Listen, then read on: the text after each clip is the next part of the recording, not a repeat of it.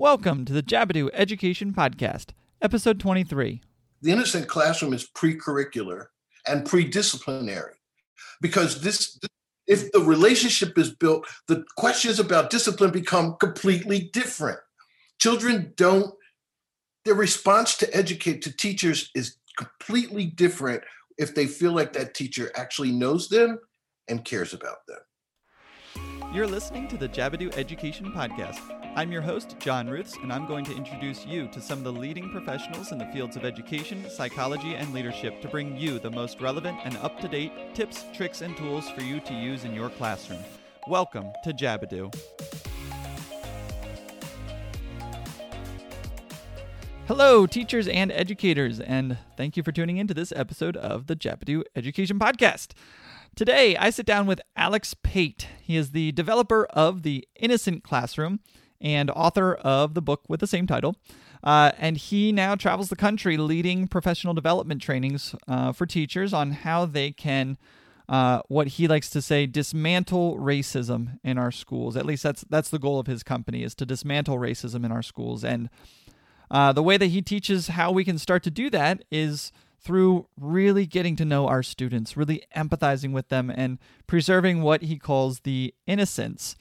Uh, and I originally got connected with Alex through, uh, he did a virtual training through ASCD a few weeks back and uh, I attended that I attended that session and I just thought it was so impactful. It kind of it gave me a framework for things that I knew like I, I already know that I'm doing as a teacher. It just gave me a framework and it gave me the research to back those actions, right? And that's a big thing of what he says that through all of his process, they've collected so much research basically saying that yes, his training does help with this.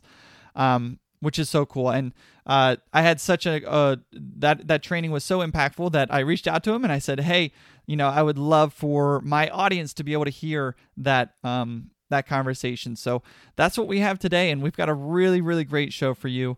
Um, and if you enjoy what you hear in this episode and you want to learn more about Alex and about his uh, company and what they are doing to help uh, dismantle racism in our schools, he is having a virtual conference happening here on December 5th and 12th of 2020. Um, so the link to that conference will be on our show notes page, so you can check that out by going to jabadoo.com slash show 23. And there again, um, we will have the link to the virtual conference. We will have links to everything else that we talk about in this episode, uh, all of our exit ticket questions and answers, everything. So go check that out, jabadoo.com slash episode 23. We also now finally have some Jabadoo merch. Um, and not only are you able to get the Jabadoo logo and the owl, we now have some t shirts that have uh, these amazing teacher quotes. Um, and if you, uh, again, on the show notes page, there will be a link to it. But if you go to jabadoo.com slash merch, you can check those out.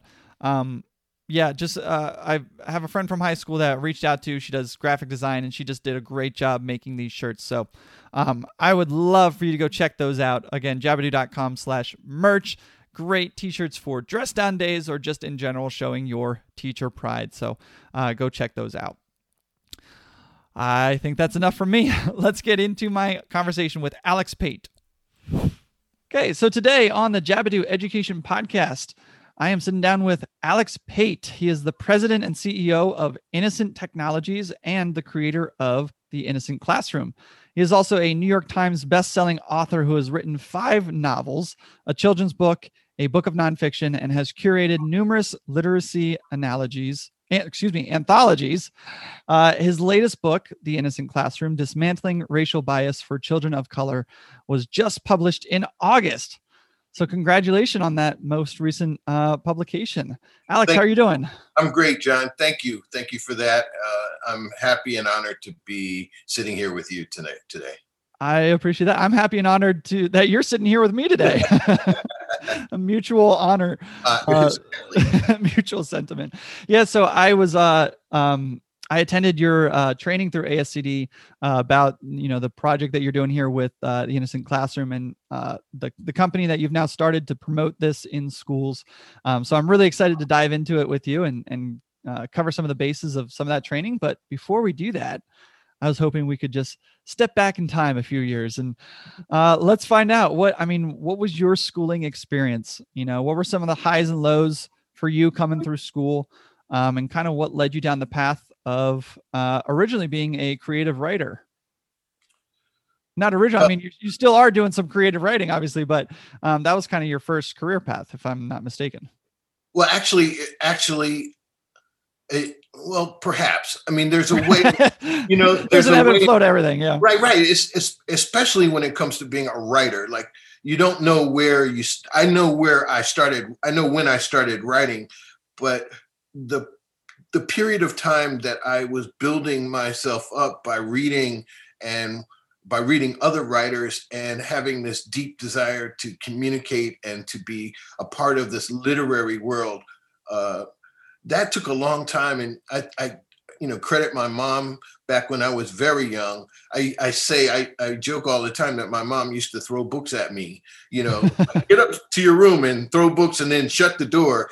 And and I spent so much time reading, and I I felt like my mother always felt like reading was the new underground railroad like that mm. was my way out mm. uh, i grew up in north philadelphia um, uh, a, a, complete family dad and mom together and uh, but the emphasis was the emphasis on education at school was extremely high and so they watched me and supported me all the way through elementary school it started to fade a little bit as I got older because I started to push back and became a little bit more rowdy or as most my, teenagers do. most teenagers do in high school. But I will I have to admit, someone also not long ago asked me, uh, had I had a teacher that had um, done what I'm asking teachers to do for me? And I had to admit, no. No teacher ever really saw me. No teacher ever really noticed noticed me except when I was doing something bad. Mm-hmm. Um, I didn't have an I never experienced an innocent classroom the way some of the educators that we're working with now have created for some of their children in in their classrooms. So I was I was I was a spotty academically engaged um, student, but I loved learning. I just necessarily didn't necessarily report it back to the people who needed to see that, right? I yeah. because like I said, I I was widely read and and continue to be fairly widely read, uh, although my reading these days is a lot less than it once was, obviously. Mm-hmm. Um, I in in Philadelphia, where I grew up, um, the school down the street was a pretty okay school, but I knew I was in trouble when I got to high school and uh, the math teacher said, "Well, we're not going to talk about square root today, or we're not going to we're not going to cover square root in this class because I'm I'm sure you all have had that and this is ninth grade algebra, and I knew then I was in big trouble because I didn't even know what square root Man. was." and so uh, anxiety level shoot through the sky right up. So yeah, no, I so I have to say that growing up as a black boy in Philadelphia public schools, um, you don't know what you don't know, and you don't know what you're missing. Um, but as you get older, you realize that the quality of education and the idea of education is different in different communities based on resources and um, just the environment that you are engaged in. And mm-hmm. and so I I I look back fondly on my childhood as a student, but I can't claim that education was a critical piece to that.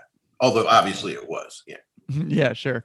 Um, one question that I usually like to ask uh, is Did you have a teacher that left an impact on you and why? Not for any good reason. Oh, okay. Right. Yeah. It's just one yeah, of those sure. things where I, in, I, I just remember a Spanish teacher in high school. Um, and I was learning Spanish, I think, really effectively, but I was also uh, not a great student at the time, and um, and she created this acronym for me it publicly in the class, and I still remember it, obviously. So obviously, it, yeah, it was powerful. and it was Pate can never save his grade, which was all of the Latin Latin American countries, uh, Panama, Costa Rica, Nicaragua, Salvador, Honduras, Guatemala. Okay. And it was right, and I. it was ingenious, and I yet guess, yeah.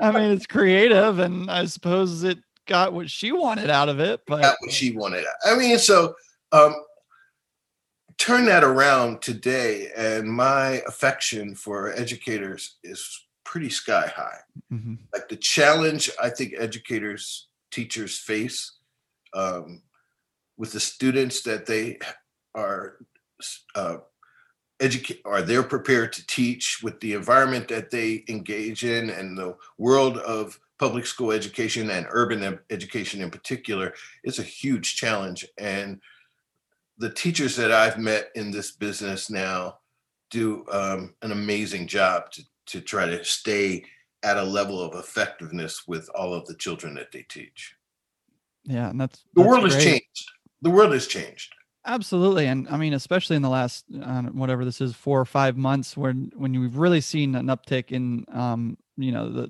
talks around racial uh, injustice um, in our country. You know, um, yeah. I mean, uh, going back to just the the mention about teachers, I, I think uh, teachers also. Uh, we were I mentioned this earlier before we hit record. Teachers like have this intrinsic desire to leave an impact, right? And that's part of the reason uh, we come into teaching and um, the other part is that we likely enjoyed learning as a student right and and just the school system is is a place that we thrived uh, and it can be really shocking that first year that you teach where you realize okay not every kid thrives in this system like my experience was Right. right and i think that's um th- that's such a crucial uh notion to to keep in mind is that there are some students who this is just not their thing and so the the challenge of roping those students in and and creating meaningful learning for them uh, is is something that it's it requires skills that we did not think we needed before i think I think that's absolutely correct. And I think, um, given the external forces that are impacting our children now across racial lines, but particularly for kids of color, I mean, we're asking them to come into a system, we're asking them to walk in from the outside, where the outside has its own set of pressures and issues, which are, I think, uh, exponentially greater than they were when I was young Hmm. uh, where the power of external uh, in, indicators, um, contemporary popular iconography, all of that stuff is impacting the way they engage, enter into the educational environment. All of our children don't are not um, the world in which they walk into is not set up to respond to them based on where they just left. And so bridging that gap, building a, rel- you know, my work is all about creating relationships between teachers and students yeah uh, and making that connection with them so that they let go of negative, the negative stuff that follows them or that is draped on their shoulders, relieving them of some of that weight so that they can engage fully as curious, engaged lear- learners. right and just yeah that that bridge between uh teacher and student and teacher and community even um Yeah. i've had that conversation too just knowing the community in which you're teaching Yeah. the population of students who are coming to you that knowing uh, that community more in depth um, is another another crucial step so um yeah i mean obviously all all of uh, what we're talking about and and all the work that you've been doing in the last couple of years is is compounded or is uh, encapsulated in uh, this new book that you've uh, had published titled the innocent classroom which is uh, all about the the work that you're doing um, with your company uh, the innocent classroom and um, i'm really excited to to dive into this and and uh, have this conversation so um, on your website you've got a, a fantastic uh, YouTube uh, three minute video or whatever it is, uh, just welcoming and explaining what the innocent classroom is and what it looks like. Um, I just wanted to highlight the um, the innocent class. The mission of the innocent classroom is to dismantle racism in our schools, um, which uh, I mean, that's that's not a, a mission that's going to be completed in one year. You know, you, you, definitely wish that it would. You know, um, and I've had this conversation with a couple of people. Uh, we had uh, David Kirkland out of NYU on the podcast. Not sure if you're familiar with him. Um, he does a lot of great work in this area too. Uh, it, but the our school system is fairly archaic in terms of what we are uh, the the structures that are have been put in place were put in place by people of like white males right? I mean those those systems were there. And you uh, as a white male i kind of hope that there wasn't any bias written into that system but we are humans and there are there are some biases and um, yep. it's such an important conversation to have so i love that that is the mission uh, the approach to get to that mission is what you're doing with the innocent classroom. So, um, can you just define for us what is innocent in the terms of of the some of the trainings that you are uh, yeah, teachers? Yeah. So, um, and you know, actually, let me st- take a step back and tell sure. you the origin of this whole idea. Perfect. Um, there was a period in my life where I felt no matter what I was doing, um, I was dogged or haunted by negative impressions of me that I felt coming at me from the outside world. Mm. I mean, it was it, it's it's a very common phenomenon. Uh, W. E. B. Du Bois talked about it in Souls of Black Folk, and it is a that sense that I'm a potential problem in whatever reality I'm walking into, and B, that people have their own ideas about who I am despite who I actually am, that I have to take into consideration sure. as I engage. And so um, I had, as a young adult, as I grew, even as a man, I started, to, I, I always felt this sense of, of, of being a part of my own complicity in negative responses to me. Mm-hmm. Always expecting the worst, always dreading certain realities, not going places because I didn't feel like I was supposed to be there, et cetera, et cetera. I call that guilt, and I call that guilt that is derived from the cumulative, the, ne- the cumulative negative impact of, or the cumulative impact of negative stereotypes. Yeah. And I just and and so at some point about 20 years ago, I decided I just went on a mission to free myself of the impact of negative stereotypes on my body and on my consciousness. And it was it's been meditative, and I talk about it as a meditative journey. Uh, as I identify a particular negative uh, response that I have to things that isn't native, organic to me, that is somehow been uh, I've been it's been hung on me, and I respond as if it's actually me when I realize right. it wasn't me. I didn't right. do those things. I'm not that kind of person. You don't have to clutch your purse harder. I don't have to cross the street. Mm-hmm. All, you know, whatever those negative stereotypes are, and they go from the benign to the greatly, really negative, right? And so I began writing an essay called Revolutionary Innocence. It was mm. intended to be a book at some point. It remains unpublished. And I was in a meeting with some folks talking about cultural competency uh, uh for educators, and I uh, and I was there because I had just published a book called "In the Heart of the Beat: The Poetry of Rap," and they were asking me whether I thought hip hop rap had some positive impact, could play some positive impact in the cultural competency training of educators. Um, but toward the end of that meeting, I started talking about this essay. For some reason, I just started talking about this essay I was writing. And almost everybody kind of froze and they looked at me and said, What are you, what do you mean by that? Guilt. What, what is the guilt that, where did that guilt come from? And I'm like, it's ambient, it's environmental, it's all around me. Mm-hmm. Everything tells me who I am. I never get a chance to claim who I am and to assert my origin and my organ. You know, my father was a beautiful man, a wonderful father who worked two jobs. And my mother was this, and you know, all the people around me are all these great people, and yet I have to feel like people look at me and think something entirely different. Mm-hmm. So then uh, somebody said, Well, do you think young young children, young students actually carry this around with them? And I'm like, I, I think so. I hadn't really thought about it.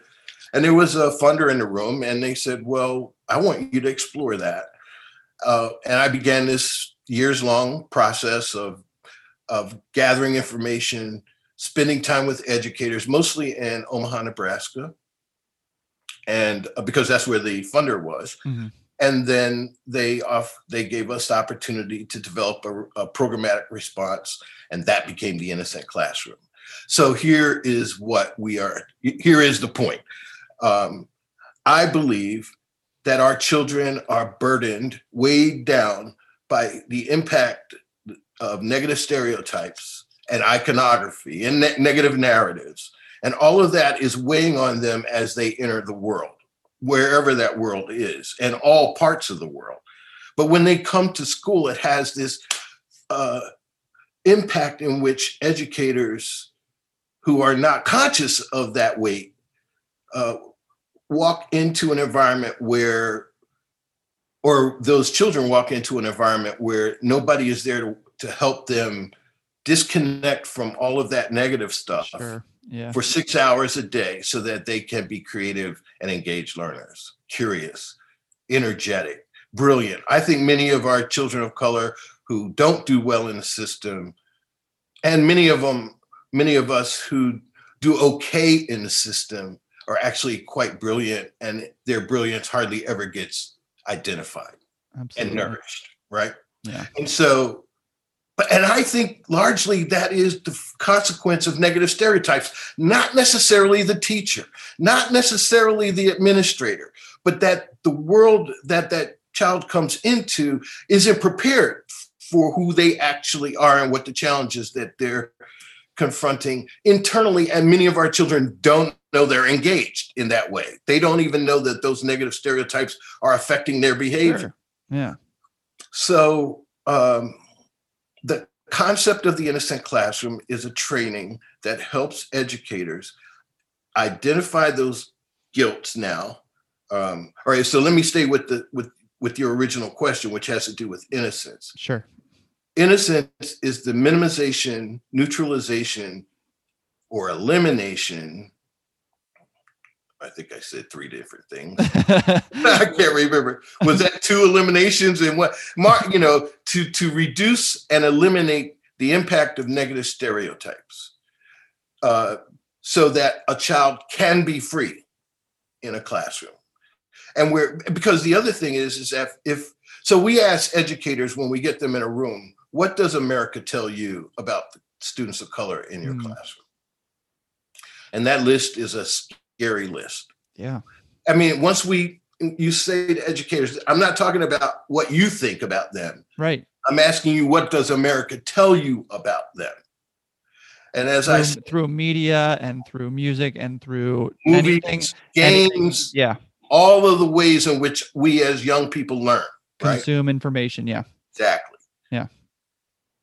And then I'm I'm like, well, we know from cognitive research these days that the subconscious is pretty powerful. Yes. And is constantly working around all of this information that is coming in. And so if you are making this list for me, teachers, and I and and and and, and I realize this is not your personal belief right. about yeah. who the children are, but if this is the list you know that is being told to you, how does that impact you in a crisis moment, in a tough moment? And low and, and even worse, can you imagine that the children already know that list just like you just said it to me? Right. And can you believe that many of your children actually believe you believe what those stereotypes are saying about them? Mm-hmm. And that's so, despite dinner, t- or maybe uh, because of dinner table talk, because of news, because of all this stuff that we're talking about, uh, many children walk into classes, into schools, looking at them as places where they will not succeed because nobody ever has succeeded, or the challenge is so, uh, it's just, I don't even want to use the word alien, but it is not conducive, not responsive yeah. to their needs that they can't even articulate. Right. So, uh, the Innocent Classroom is a training that helps educators increase the level of innocence in a classroom, consequently, building the opportunity for relationships and neutralizing and eliminating the impact of negative stereotypes, which is, in fact, a way of dismantling racism. It's a microcosmic, um, detailed, a microcosmic, detailed way on a personal level of undoing racism in each individual student and in each individual educator. Yeah, I mean, going back to um, uh, just the the subconscious and and everything that students bring in. Um, the school I was out in Colorado, uh, at one of our trainings, we put a, a, a piece of paper on the wall that was I don't know 30 feet long whatever, and that represented every single minute of a child's life from uh, the day they enter kindergarten to the day they graduate uh, right. high school. And all of a sudden, you start chipping away those hours, and you realize how little time we actually get with them in person, right? Because you take it's 365 days a year. We only see them for on average 180, roughly right. somewhere around there. 24 right. hours in a day. You're only seeing them for six. Right. You know, take out recess, take out whatever. You know, it's down to actually four hours of instruction. You know, right. um, it, the the time is so minimal. So any training like this where you can maximize the time that you have with your students, right, um, is just so crucial. And going back to your point of those kids coming in already with those beliefs and with those the weight of society's expectations or not expectations, but society's beliefs, you about know, them. about them. Yeah. Um, I mean, it. I've referenced this a couple of times on this episode too, but um, the uh, hierarchy of needs. Yeah. Right. That's just it's it's compressing uh, all the stuff down to the bottom, and it doesn't allow students to get up to that top where true learning and true inspiration happens. So, um, right. And so, you know, one of the things that I think just playing off what you just said, the innocent classroom is pre-curricular and pre-disciplinary because right. this, mm-hmm. if the relationship is built the questions about discipline become completely different children don't their response to educate to teachers is completely different if they feel like that teacher actually knows them and cares about them yes i mean and and and, and this training does create a certain vulnerability on the part of the teacher, right? The teacher Absolutely. has, has you to, have to you have to acknowledge your own biases. You have to acknowledge your own what you don't know. Right. Um, and anytime but you, you have to also acknowledge what that child probably knows and what that ch- and I think the hard part is is that what our work does is it creates empathetic relationships between teachers and students and when empathy is in play, that's where the vulnerability is, right? Because it's hard if you empathize with someone, it's hard to see them struggle and not do anything about it. Right. Right. Yeah. Oh. Um does does that tie in nicely to you you have your um uh so we you talk about students good. I guess right. we'll transition. Right. That's that's that's the next that's the next thing, yeah. That's the next thing so go i mean i i was in your training. I, I kind of understand a little bit of it but let's let's dive into it. Um, sure. what is a student's good and how does that play into their guilt and their innocence? So i say to teachers a student may present themselves to you in such a way that you can feel this negative energy or whatever you want to call it where these negative stereotypes are operating in a particular child. They may be silent, they may be loud, they may be disrespectful, whatever. So that guilt exists. And we're trying to get to the point of innocence where all that stuff disappears. And we know that that can disappear, but it requires a relationship for all of that to change. So, how do you create relationships? People mm-hmm. talk about relationships being a problem.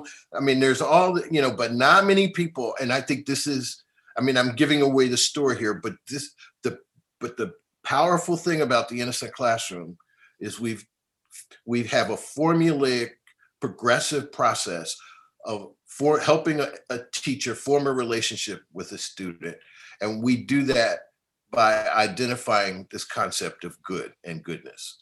So to go from guilt to innocence, you have to pass through the territory of good. Now, and good in the way we, I mean, I went, I mean, I'm a creative, I'm a writer, so, mm-hmm. and I've taught character development for years. And uh, I always go back to Aristotle.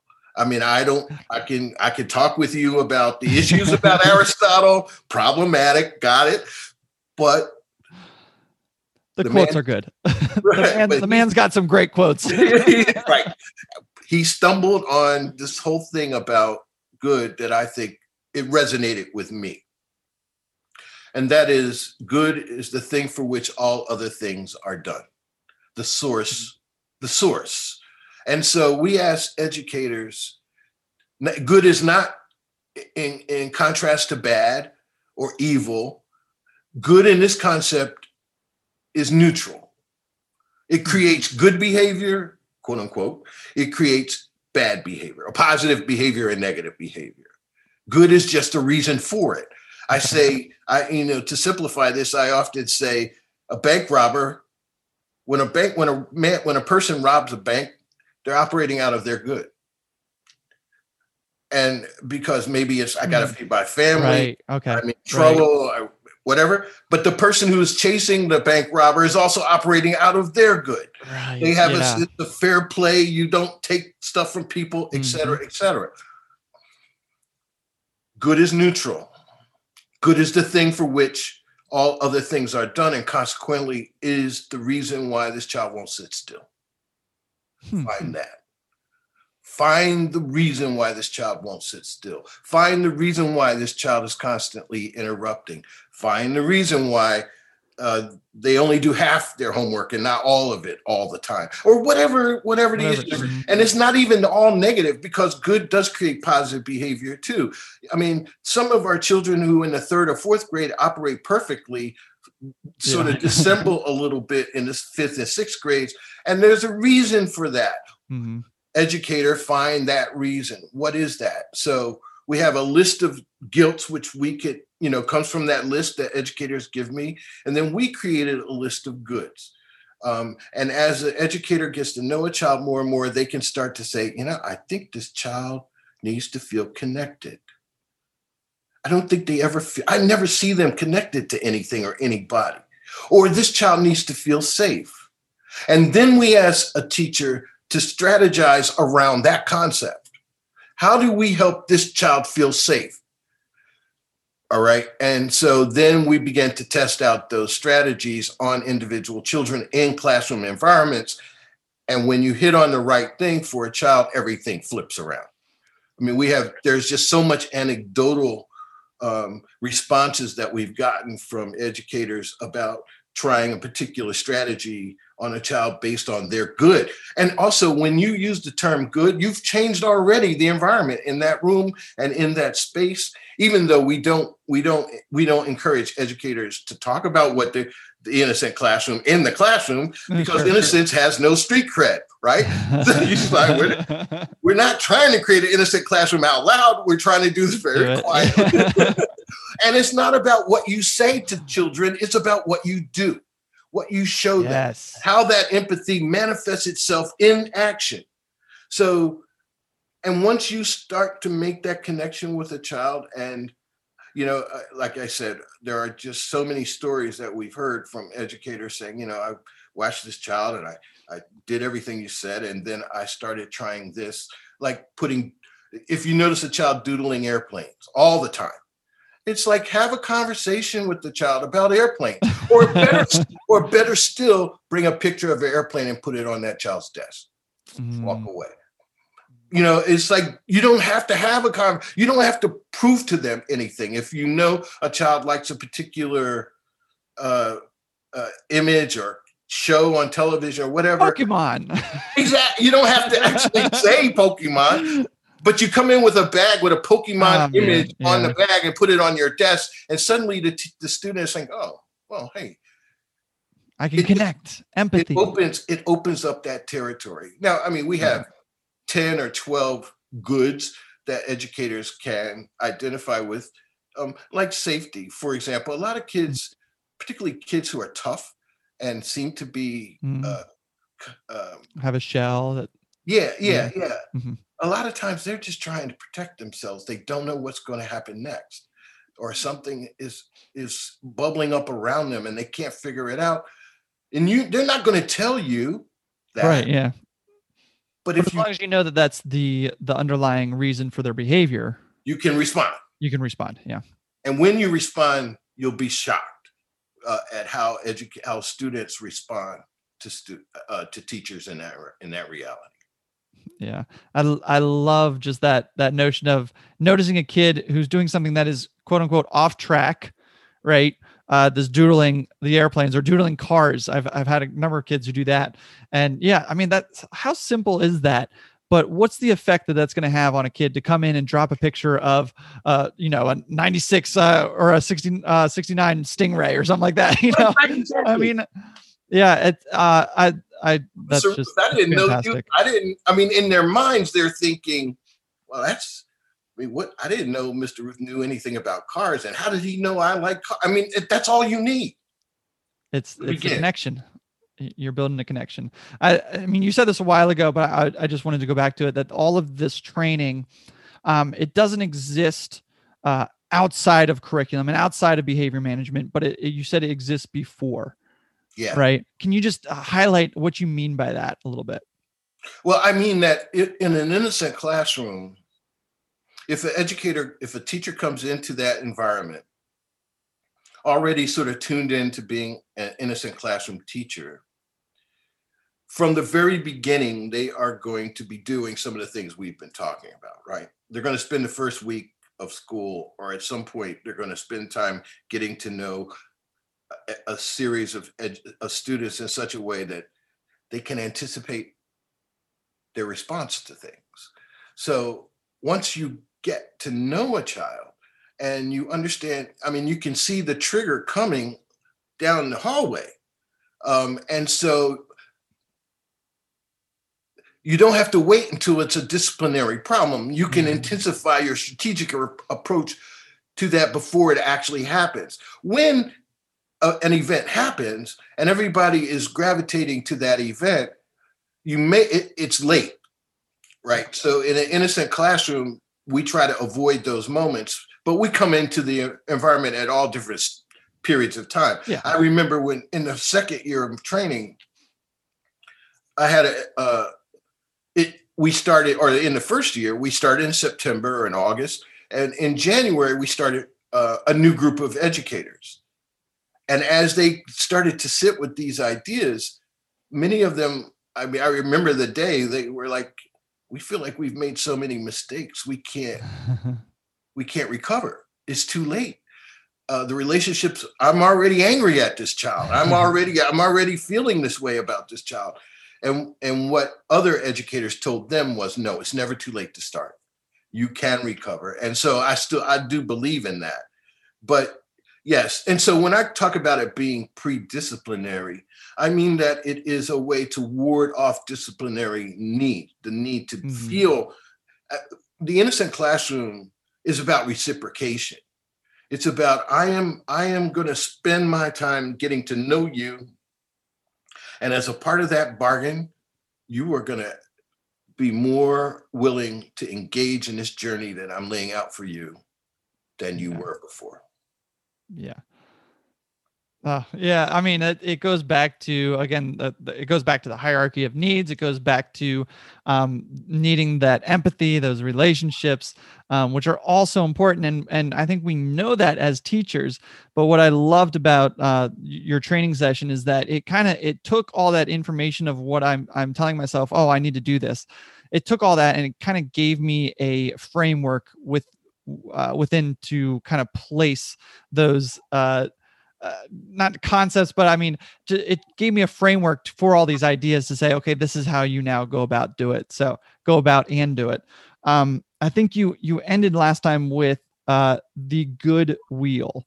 yes Yeah. So can we can we end with that because that was what kind of that was the framework that I said, you know what, this is what makes so much sense to me. This is where these behaviors are coming from. This is how I can intervene with these behaviors. This is how I can be preemptive and and and you know because if, if you're reacting to a behavior you're too late right Yeah. the, the goal is to to create the stuff on the front end so the behavior doesn't happen right so what is this good wheel so, so the wheel is um, the behavior. I mean, when when behavior is happening, whether it's silence or whether it's loudness, whatever that behavior Mhm. is, is on the outer ring of this wheel. Get right so it's it's a just for visual it's a three ring wheel right you It's got a center three- ring a middle ring and an outer ring yeah Right. So the outer ring is behaviors And even though I said this was pre-disciplinary, there are certain things on that outer wheel that require discipline. Mhm. So if if if somebody's fighting, they're fighting. You have to stop that, right? If somebody throws a chair, but they're only going to, you know, in a classroom Mm-hmm. or breaks a window in the bus or whatever happens, happens. Yeah. There is discipline. There is discipline that must follow that. This is.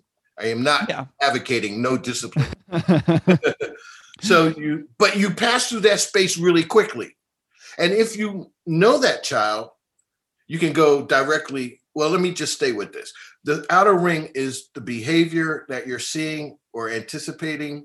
The second ring are all the negative stereotypes that exist in the world uh, for uh, a, a native child or for uh, an African American child or for a Hmong child or whatever for a Lat, uh, Hispanic or Lat, Latinx child.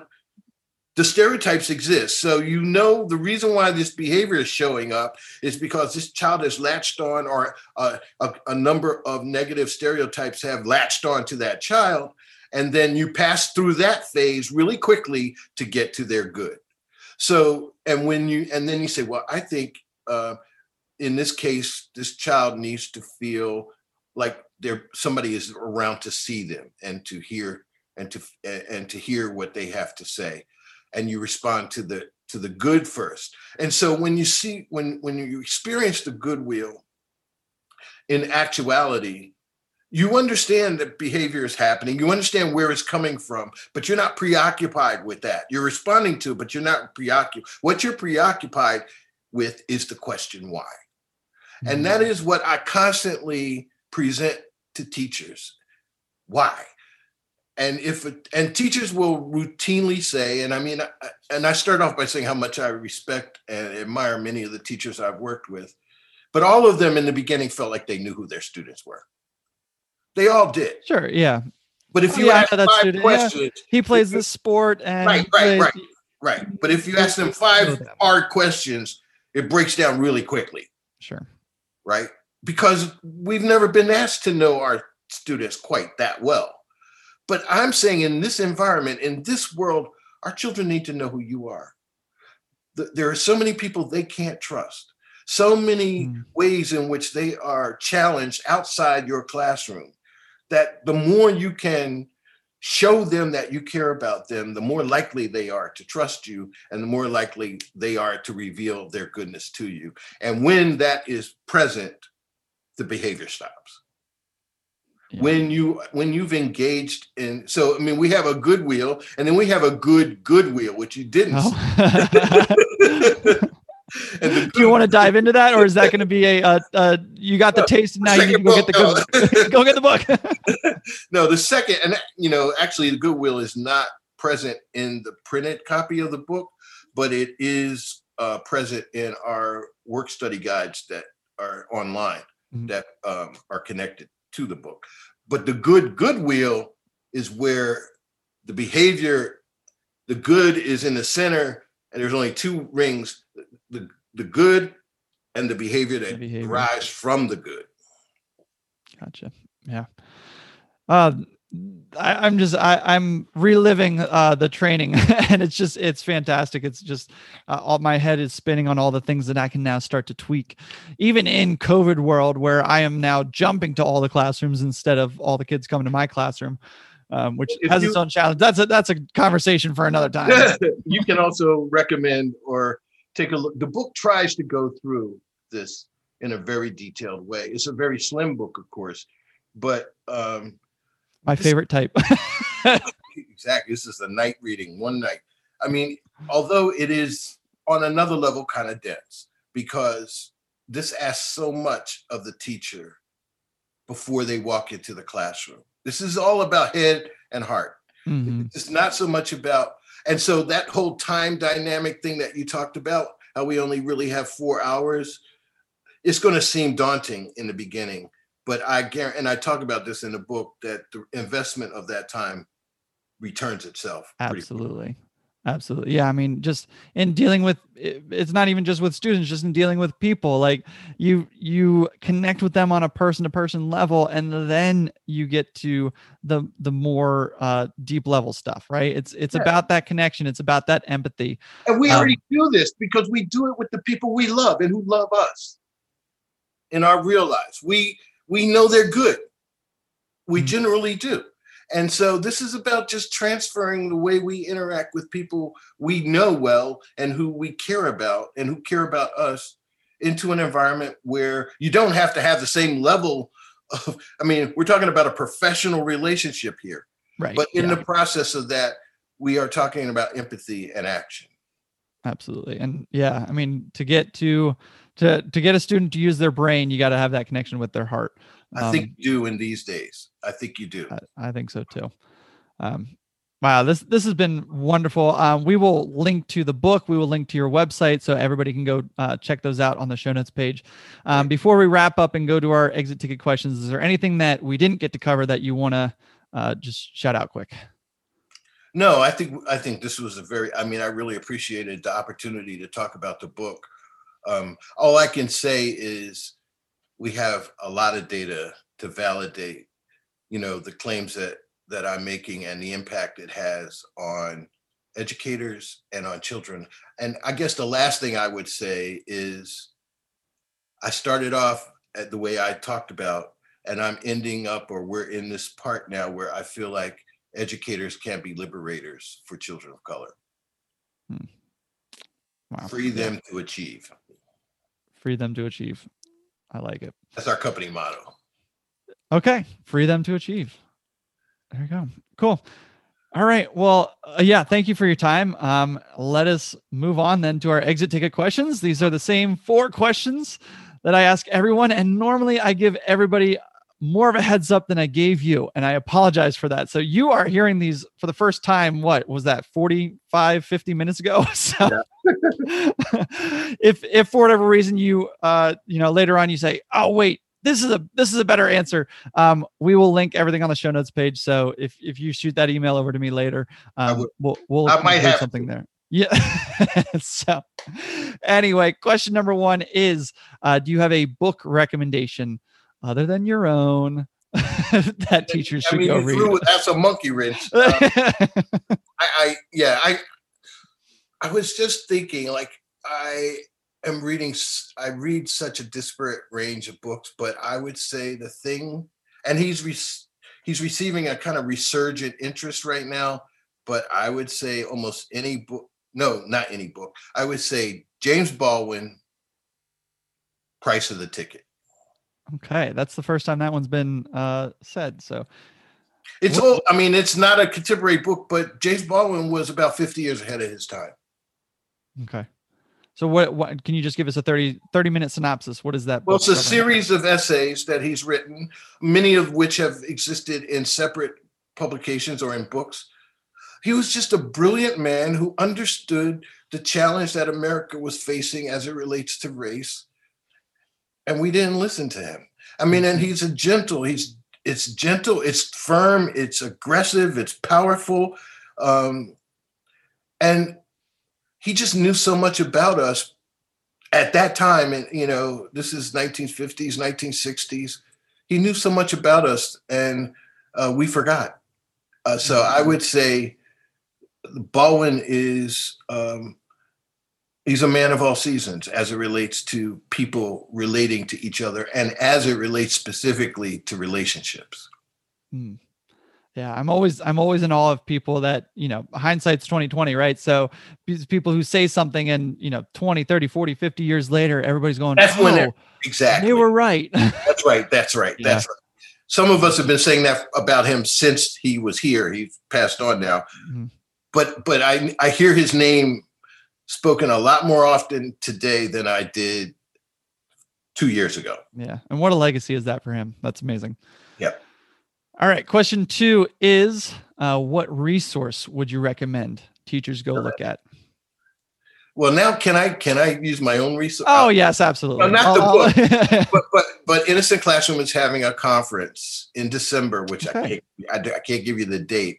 But if you link to our website, it will be there, uh, where we bring educators from all of the cities and districts that we're working with, um, and folks exchange ideas about work in the classroom, about how to strategize about good, uh, questions about goodness and guilt, and all of that. And so, one of the things I wanted to create was a community in which educators talked about innocence because i mean all right i'll use this to get my last message out which is every classroom in this country ought to be an innocent classroom I mean the the the premise or the the premise behind your work and and the the what it brings for students and what it brings for teachers. I absolutely uh, agree that there's there's no reason why every classroom shouldn't be.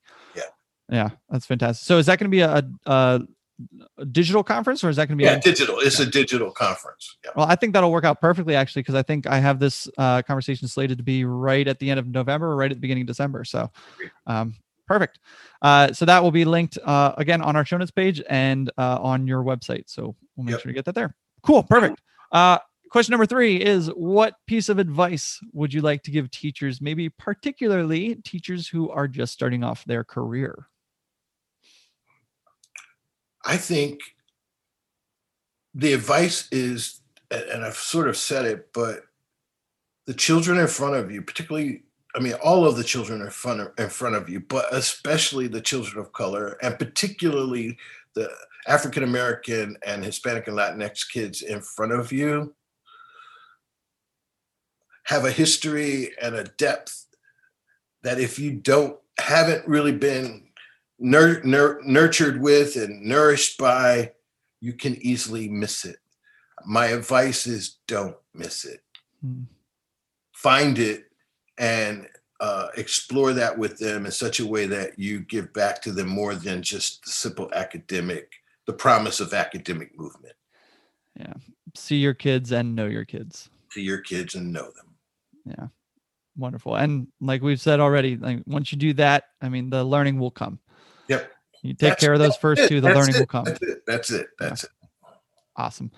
Uh, if anybody has any questions about what they heard today or just wants to reach out to you or reach out uh, to find more about you, where's one place that I should send them?